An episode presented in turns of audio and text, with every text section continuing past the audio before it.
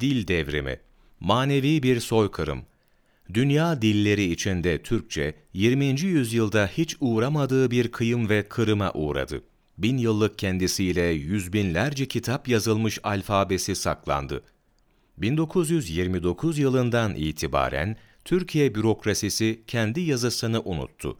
Latin harfleriyle ifade-i merama mecbur kaldı.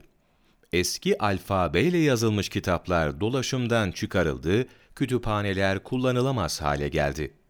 Dil devrimi operasyonu kaba bir milliyetçi ifadeyle ortaya konuldu ve savunuldu.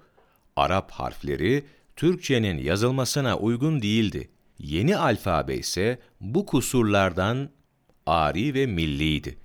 Millilik kılıfı altında Latin harfleri göklere çıkartılıyor. Yüzyıllardır kullandığımız Araplar, Farslar ve diğer Müslümanların alfabesi ise Arap alfabesi şeklinde öteleniyordu. Eğer bir alfabenin milli olması ölçüsü Türkler tarafından kullanılmasıysa, İslami yazı da bu durumda bize aitti. Dil devrimi geniş kitlelere bir Türkçeleşme veya öz Türkçeleşme faaliyeti olarak sunuldu.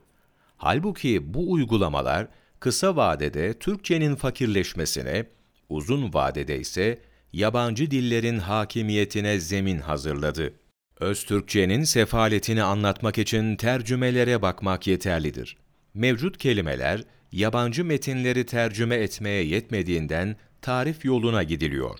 Türkçe bu tercümanların elinde adeta tarifi bir dil haline getirildi. Tercüme yapılırken bir anlamı karşılayan kelime veya kelimelik terkipler yetersiz gelince, tarif ve açıklama mahiyetindeki cümlelere ihtiyaç duyuldu.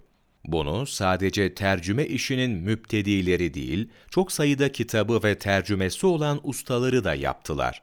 Sonuçta kitabın aslının yarısı kadar hacmi genişlemiş metinler ortaya çıktı. Sonradan icat edilen sentetik Türkçe, zihin işleyişimizi sekteye uğratarak düşünme yeteneğimizi, akıl yürütme gücümüzü zayıflattı. Sonuçta derinliksiz, ifade imkanları fevkalade kısıtlı bir dile mahkum edildik.